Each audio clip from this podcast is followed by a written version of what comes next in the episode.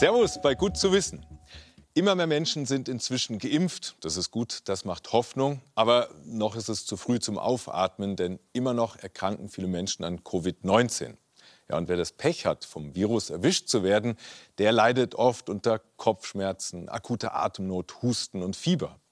Und wenn dann endlich alles überstanden ist, dann kann sich die Krankheit trotzdem noch monatelang dahinziehen, selbst wenn man nur milde Symptome hatte. Long-Covid nennt das die Wissenschaft. Wir haben mit einer Betroffenen gesprochen, die Covid-19 hatte, die die Krankheit durchstanden hat und nach drei Wochen wieder negativ war. Aber sie sagt, wirklich gesund ist was anderes. Es ist Monate her, da hat sich Elke Scherer mit dem Coronavirus angesteckt. Wo, das weiß sie nicht. Nee, ich habe gar keine Ahnung, weil auch gar keiner aus meinem Umfeld erkrankt war. Und in dem Fall jetzt war es tatsächlich so, dass in der Nacht von Samstag auf Sonntag ich richtig Muskelschmerzen hatte. Nur Muskelschmerzen. Ich konnte es nicht definieren. Und ähm, Unwohlsein und gefroren habe. Die Familie hat Glück.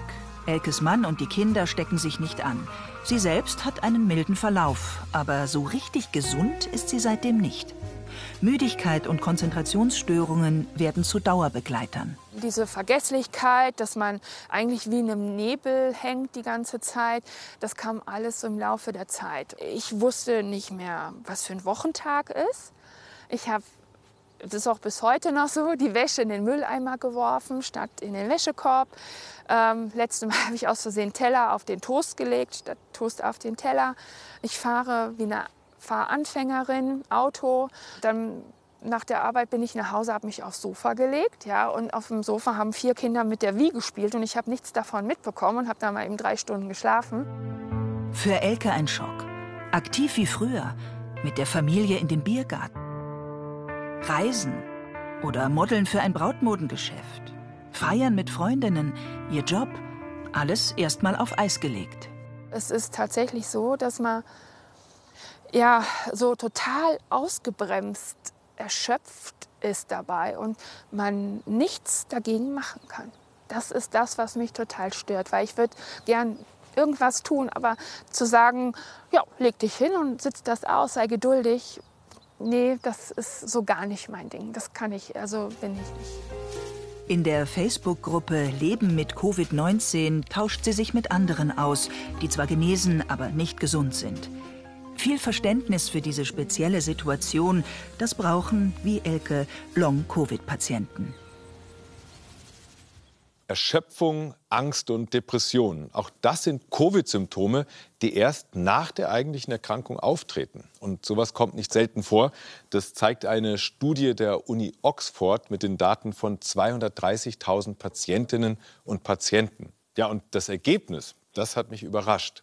Denn ein Drittel der Menschen leidet nach überstandener Covid-19-Erkrankung unter neurologischen oder psychiatrischen Symptomen. Und dazu gehören Angststörungen, Schlaflosigkeit oder Stimmungsschwankungen. Und mit diesen Symptomen kommen in München auch viele jüngere Erkrankte in die Covid-Nachsorgeambulanz der Uniklinik, selbst nach Monaten oder fast einem Jahr. Covid-19 macht nicht nur den Pflegekräften auf der Intensivstation am Klinikum Großhadern große Sorgen. Es kommen auch immer mehr Patienten mit Spätfolgen in die Covid-19-Nachsorgeambulanz von Dr. Elham Katamsas diese sogenannte Fatigue oder Erschöpfung, das ist einfach eine Verminderung der körperlichen Belastbarkeit. Das wird wirklich von allen berichtet. Und dann zusätzlich noch die neurologischen Beschwerden, die Patienten haben, also diese Konzentrationsstörungen, Lesen erschwert, Sprechen erschwert, Wortfindungsstörungen, Vergessen bestimmte Dinge. Und das ist wirklich, hat dann wiederum auch hohe psychische Belastung. Hauptsächlich befällt das Coronavirus die Atemwege. Doch immer mehr Studien zeigen, auch das Gehirn wird in Mitleidenschaft gezogen. Über die Nervenzellen der Riechschleimhaut dringen die Erreger ins Gehirn vor. Auch im Nervenwasser von Patienten wurden die Viren nachgewiesen. Dort können sie schwere neurologische Schäden anrichten, Gedächtnisverlust, erhöhtes Demenzrisiko, sogar Hirnblutungen oder Schlaganfälle. Was überraschend ist, ist, dass es äh, Patienten treff, trifft, die ähm, eigentlich initial einen, eine akuten Erkrankung, einen sehr milden bis kaum symptomatischen Verlauf hatten. Wie bei Elke Scherer. Sie hat vor allem damit zu kämpfen, dass sie kaum erklären kann, was mit ihr los ist und dass sie nie weiß, wie es ihr morgen gehen wird.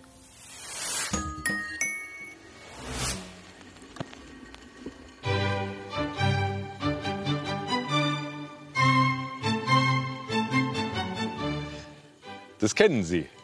Und wissen Sie auch, wer es komponiert hat? Na klar, eine kleine Nachtmusik von Wolfgang Amadeus Mozart.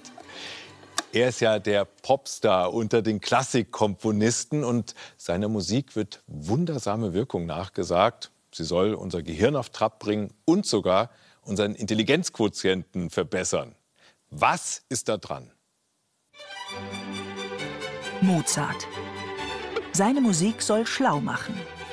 Dieser sogenannte Mozart-Effekt wurde 1993 entdeckt. Und zwar so. College-Studierende bekamen zehn Minuten lang etwas Bestimmtes zu hören. Entweder nichts oder Entspannungsanleitungen. Atmen Sie ruhig aus. Oder diese Klaviersonate von Mozart.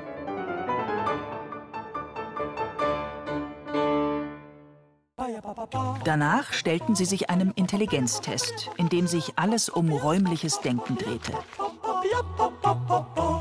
Die Studierenden, die vorher Mozart gehört hatten, schnitten dabei besser ab als der Rest. Um acht bis neun IQ-Punkte. Kein riesiger Vorsprung, aber ein Vorsprung. Ach ja, und da war noch was. Der Intelligenzschub hielt nicht lange an. Höchstens eine Viertelstunde. Dann war er weg. Die Presse machte aus dem überraschenden, aber kleinen Effekt Mozart macht schlau. Eine Sensation erlaubt eben keine Abstriche. Aus dem Häuschen waren vor allem die USA. Die Bundesstaaten Georgia und Tennessee beschenkten jedes Neugeborene mit einer Mozart-CD. Und in Florida war in Kindergärten täglich eine Stunde Mozart zu hören. Auch die Wissenschaft interessierte sich dafür. Man ahmte das ursprüngliche Experiment nach und siehe da, der Mozart-Effekt ließ sich nicht dingfest machen. Mal zeigte er sich, mal zeigte er sich nicht. Außerdem, diese Vermutung kam nun auf, könnte Mozarts Musik einfach nur anregen, gute Laune bewirken und so unser Gehirn kurzzeitig auf Trab bringen. Doch wieso sollte das nur Mozart gelingen? Hä? Und tatsächlich, auch die Musik anderer hatte diesen Effekt. Etwa ein Stück von Schubert oder ein Song der Britpop-Band Blur.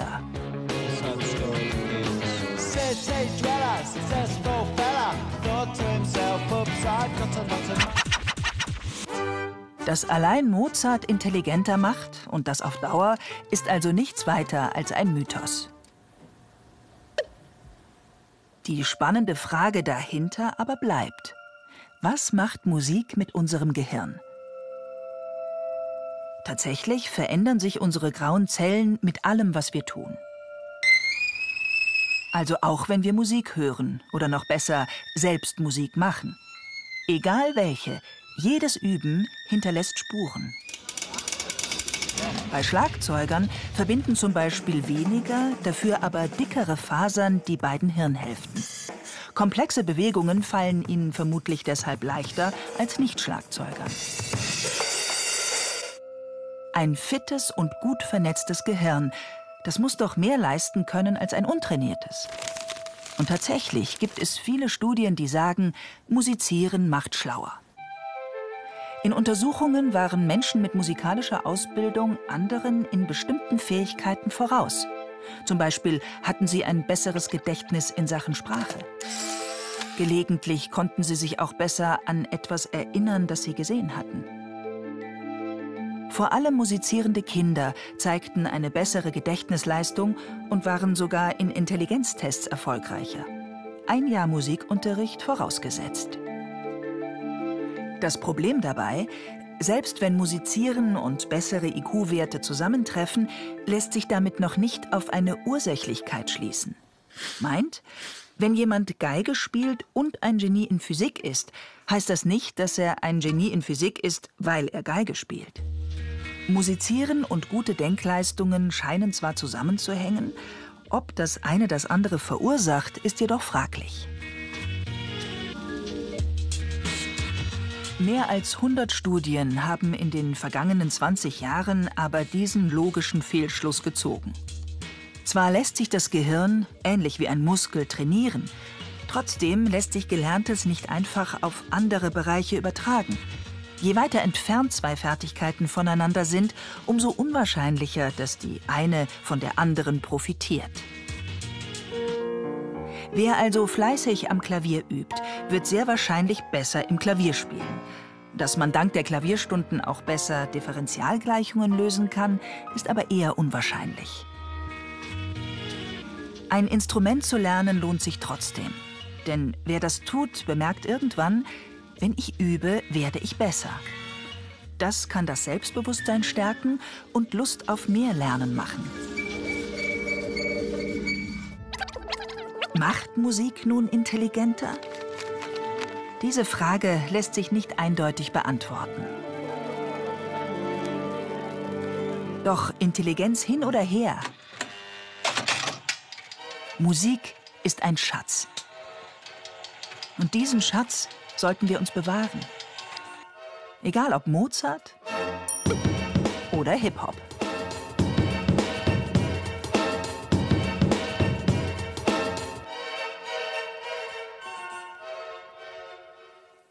Von der klassischen Musik zu einem anderen Klassiker.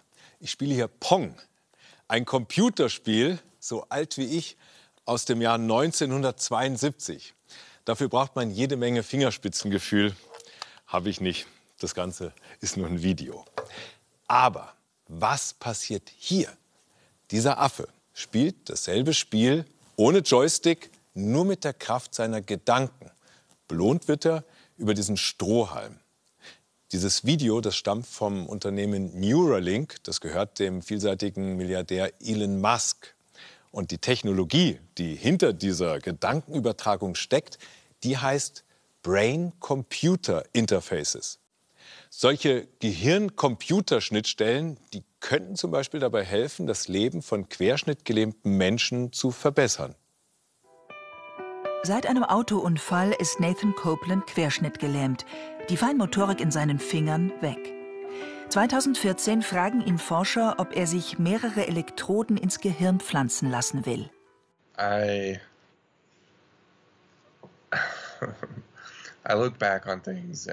Wenn ich so zurückblicke, denke ich, vielleicht war ich damals ein bisschen leichtsinnig mit der Entscheidung. Also, Aber ich wusste, von dem Moment an, wo ich dafür in Frage komme, würde mich nichts am Mitmachen hindern. basically nothing would stop me from uh, participating. Insgesamt vier Elektroden bekommt er in einer stundenlangen OP verpasst und wird damit zur Mensch-Maschine. Um zu verstehen, was in Nathans Gehirn los ist, brauchen wir einen kleinen Auffrischer aus dem Bio-Grundkurs. 86 Milliarden Nervenzellen hat jeder von uns im Gehirn. Jede einzelne kann bis zu 200.000 Verbindungen mit anderen Zellen knüpfen, macht insgesamt 100 Billionen Verknüpfungen. Wird eine bestimmte Hirnregion aktiv, zum Beispiel weil wir den Arm heben wollen, setzen die Nervenzellen dort Botenstoffe frei. Die docken an der Zelle an und verändern die Spannung im Inneren. Überschreitet die Spannung eine bestimmte Schwelle, fängt die Zelle an zu feuern.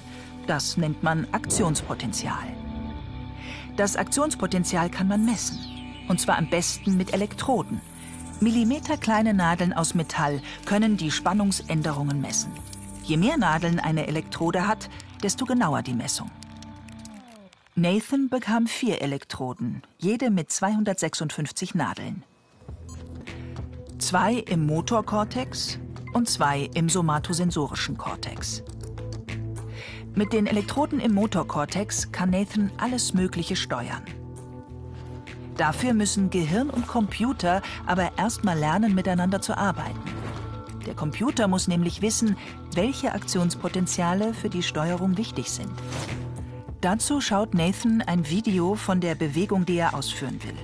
Währenddessen misst das Brain-Computer Interface, das BCI, die Aktionspotenziale in seinem Motorkortex. Während Nathan sich auf die Bewegung konzentriert, gleicht der Computer die Aktionspotenziale miteinander ab. Stimmen die Hirnaktivitäten überein, schickt er den Befehl weiter, in dem Fall an eine künstliche Hand.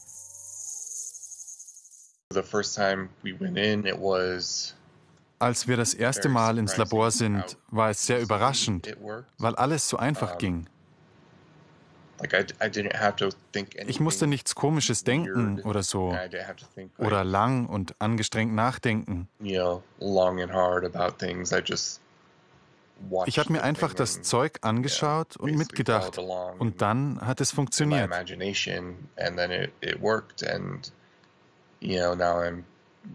Und jetzt sind sechs Jahre vergangen und das scheint so ewig her.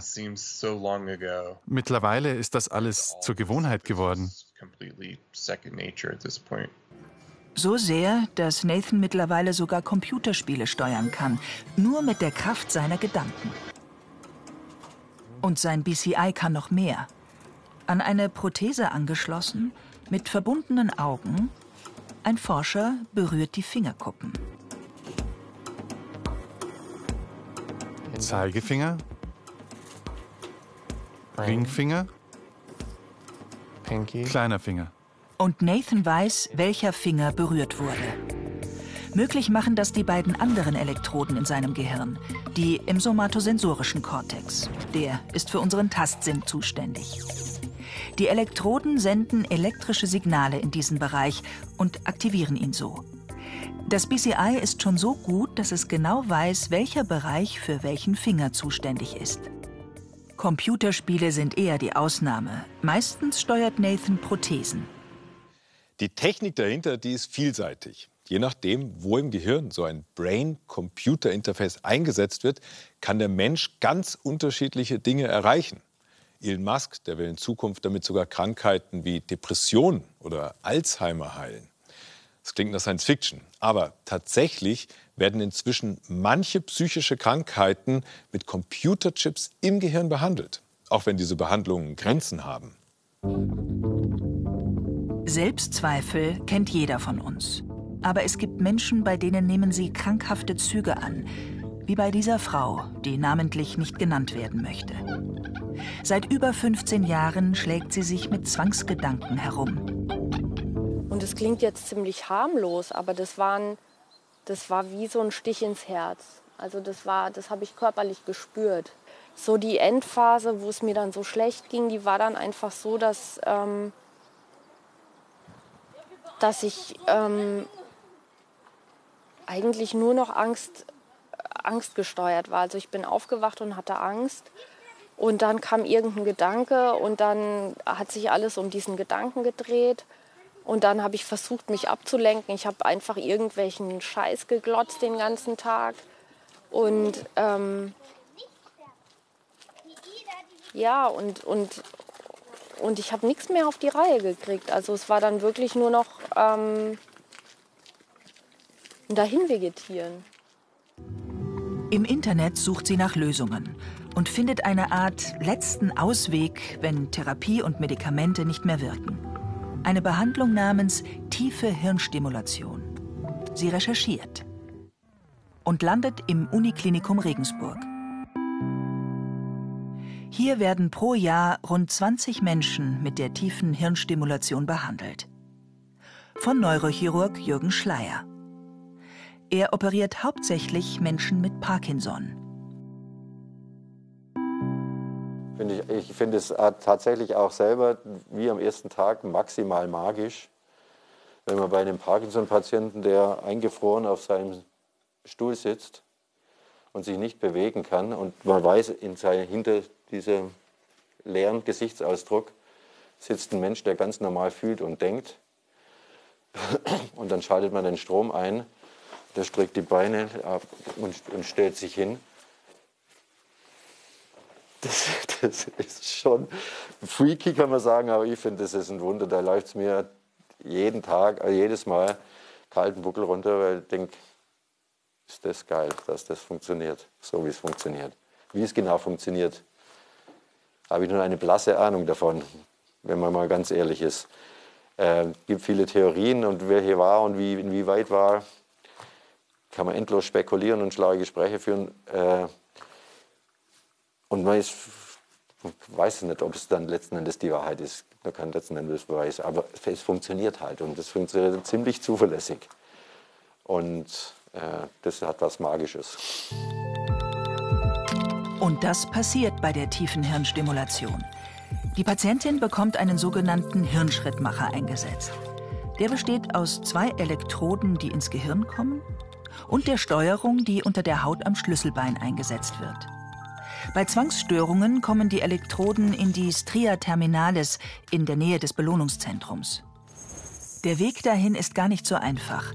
Jürgen Schleier öffnet dafür die Schädeldecke und sticht mit einer Nadel die Elektrode an ihren Platz. So sieht die Elektrode aus. Jeder hat jeweils vier Ringe.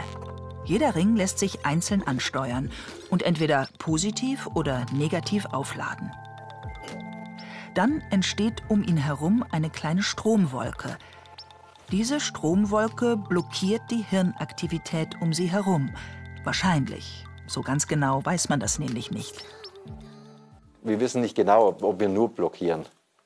Ähm, wahrscheinlich in erster Linie bei der Frequenz, mit der wir meistens arbeiten, 130 Hertz, machen wir den gleichen Effekt, als wenn wir das Gewebe dort äh, erhitzen und verbrutzeln würden praktisch. Wir machen einen Störsender, denke ich, also ich sage ich mal so vereinfacht, und das Hirn versucht das Beste daraus zu machen. Und das, was es dann daraus macht, ist besser als das, was ohne Störsender, äh, ohne Kompensation durch das Gehirn die Folge wäre. Eine Patientin hatten wir, die dann halt bei einem Kontakt immer wieder die gleichen Sätze wiederholt hat. Irgendwie fühle ich mich komisch, irgendwie fühle ich mich komisch, irgendwie fühle ich mich komisch. Äh, und wenn man es abgeschaltet hat, war das halt wieder besser. Genau deshalb ist die tiefe Hirnstimulation bisher nur die allerletzte Option, wenn Therapie und Medikamente nicht mehr helfen. Denn die Methode bringt Risiken mit sich. Ich würde schon sagen, dass man durch, durch die tiefe Hirnstimulation ähm, bestimmte Eigenschaften verändern kann. Sagt Dr. Orsolia Friedrich. Die Neurophilosophin kennt Fälle von Menschen, bei denen Elektroden im Gehirn zu einer Veränderung der Persönlichkeit geführt haben. Also beispielsweise jemand, der vorher schüchtern war, wird plötzlich extrovertiert ähm, oder gibt mehr Geld aus oder verändert sein Sexualverhalten. Also solche Phänomene sind schon beobachtet worden. Und ähm, dann ist die Frage, wie relevant sind diese Eigenschaften? Zu wem werden wir, wenn wir in Zukunft in unserem Gehirn schalten und walten können, wie wir wollen? Und wird die Welt dadurch vielleicht gerechter? Immerhin könnten wir damit vieles beseitigen. Alzheimer, Suchterkrankungen, Depressionen. Das alles könnte irgendwann der Vergangenheit angehören. Oder tritt das Gegenteil ein, weil nur reiche und privilegierte Menschen Zugang zur Technologie bekommen? Leben wir vielleicht irgendwann in einer Welt, in der uns eingeredet wird, uns Elektroden implantieren zu lassen? Also ich würde es nicht wollen, ehrlich gesagt. Ähm, also das Risiko ist relativ hoch und die Gefahren sind relativ hoch. Ähm, also wie jetzt äh, Enhancement, also Nietzscheschen Over, äh, Übermensch zu produzieren. Bis dahin ist es noch ein weiter Weg. Gerade überwiegen noch die Chancen der BCIs. Ich komme total gut zurecht und äh, ich, ich muss nichts mehr hinterfragen. Ich muss, äh, ich bin einfach frei. Ja, ja. Also ich habe echt ich habe eigentlich ein neues Leben geschenkt bekommen dadurch. Ja, kann man schon so sagen. Ist ihm beim Einkaufen auch schon mal aufgefallen, dass es immer grüner wird? Egal ob beim Klopapier in der Tiefkühltruhe oder bei den Nudeln. Es gibt immer mehr grüne Schrift, grüne Bilder und grüne Zeichen. Und auf fast allen Produkten steht nachhaltig oder natürlich drauf. Das soll uns natürlich unterschwellig sagen, all diese Produkte hier sind umweltfreundlich und klimafreundlich. Sie schaden der Erde nicht. Wenn Unternehmen jetzt ihre Produkte klimafreundlicher oder umweltfreundlicher verkaufen, als sie eigentlich sind, nennt man das Greenwashing, also sich grün waschen. Meine Kollegin Ilka Knigge, die hat mal ein paar Beispiele dafür gesammelt. Das hier, das kennen die meisten. Das Kreuzfahrtschiff AIDA. Schon ziemlich luxuriös. Und jetzt soll es auch noch grün sein. Green Cruising. Das Unternehmen schreibt, es stehe für nachhaltige Kreuzfahrt. Jetzt sind Schiffe aber echte Klimasünder. Containerschiffe, Kreuzfahrtschiffe und Fähren in Europa haben 2018 139 Millionen Tonnen CO2 ausgestoßen. Das ist so viel wie ganze Staaten, knapp so viel wie die Niederlande zum Beispiel. Wie kann da denn die AIDA grün sein? Also grün. Es wären überhaupt nur eins von den 14 AIDA-Kreuzfahrtschiffen. Das hier. Die AIDA Nova. Die wird mit Flüssigerdgas betrieben. LNG nennt man das. Und Schiffe, die mit Flüssigerdgas betrieben werden, die stoßen tatsächlich weniger CO2 aus als Schiffe mit Dieselantrieb. Das klingt ja erstmal gut. Und jetzt kommt das Aber. Eine Studie vom International Council on Clean Transportation hat gezeigt, dass Schiffe, die mit LNG betrieben werden, zwar weniger CO2 ausstoßen, dafür aber mehr Methan, und Methan ist ein noch klimaschädlicheres Treibhausgas als CO2. Es ist also nicht so, als wäre LNG klimafreundlich und die AIDA Nova, die ist damit auch nicht klimafreundlicher als die üblichen Dreckschleudern. Ein durchschnittliches Kreuzfahrtschiff, das stößt an einem Tag so viel Feinstaub aus wie 1.052.885 Autos und so viel CO2 wie 83.678 Autos. Das Green Cruising, das ist also eher Greenwashing. Aber was genau heißt das eigentlich? Greenwashing, das sind meistens keine direkten Lügen. Die Unternehmen, die machen das geschickter. Sie verstecken ihre Klima- und Umweltsünden und lenken die Aufmerksamkeit auf was anderes. Hier noch ein Beispiel. Fiji water is a gift from nature to us. Das ist einfach Wasser. Es schmeckt wie aus dem Wasserhahn, aber dieses Wasser kommt von den Fiji-Inseln, wird da in kleine Plastikflaschen gefüllt und einmal um die ganze Welt transportiert. Bottled at the source, untouched by man. Wer denkt bei solchen Bildern schon an Plastikmüll oder an den schwarzen Rauch von Containerschiffen? Greenwashing ist meistens schlau gemacht, denn diese Bilder, die bleiben in unseren Köpfen hängen, obwohl wir ja wissen, dass es nur Werbung ist. Ich finde, es lohnt sich, das Ganze grün zu hinterfragen und sich ein paar Zahlen anzuschauen, anstatt den schönen Worten und Bildern zu glauben. Wir müssen also ganz genau hinschauen, egal ob es um Urlaubsreisen geht oder um den Einkauf im Supermarkt. Ja, und für den Supermarkt hat der Naturschutzbund eine App entwickelt, den Siegelcheck. Damit können wir das, was wir kaufen wollen, scannen und erkennen ganz leicht, was die aufgedruckten Siegel bedeuten und wie ökologisch das Produkt ist. Gut zu wissen. Damit sind wir am Ende. Danke fürs Dabeisein und bis zum nächsten Mal.